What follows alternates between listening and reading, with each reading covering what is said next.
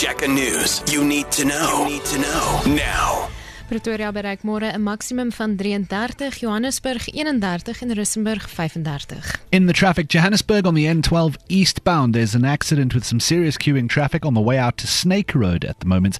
And in the capital city, I'm afraid the Daspoort tunnel going northbound is an absolute mess. In your sport headlines, in demand, Xabi Alonso keeps Liverpool and co in the dark about his future, and Scotland recall Kyle Steyn for Calcutta Cup clash.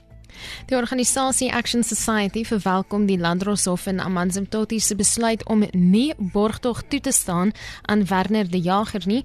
Hy kom te staan op aanklagte van moord na die dood van sy vrou Dominique Liesel de Jager.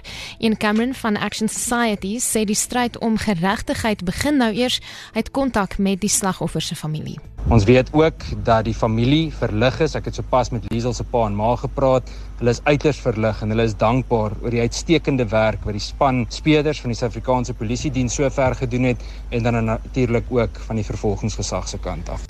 Die kaderontplooiingsstorm lok heelwat reaksie uit veral uit kringe wat intiem betrokke was by die oorgang van apartheid na demokrasie.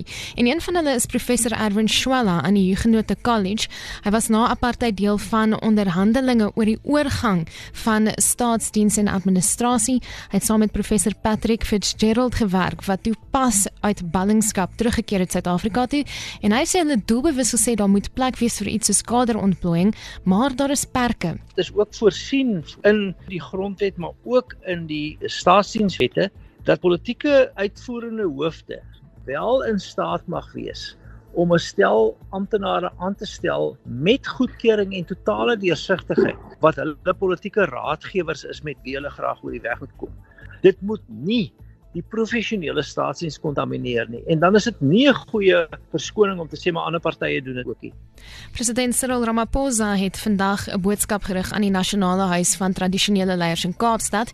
Hy sê die wet op tradisionele howe sal binnekort bekragtig word en dat die datum waarop die wet van krag gemaak sal word bekend gemaak word sodra die wetgewing geproklaameer word. The Department of Justice and Constitutional Development and the Department of Traditional Affairs have started with some of the preparatory work that will facilitate implementation. This includes visiting some of the traditional councils to further discuss their approaches to alternative dispute resolution and the resources they deploy in this regard.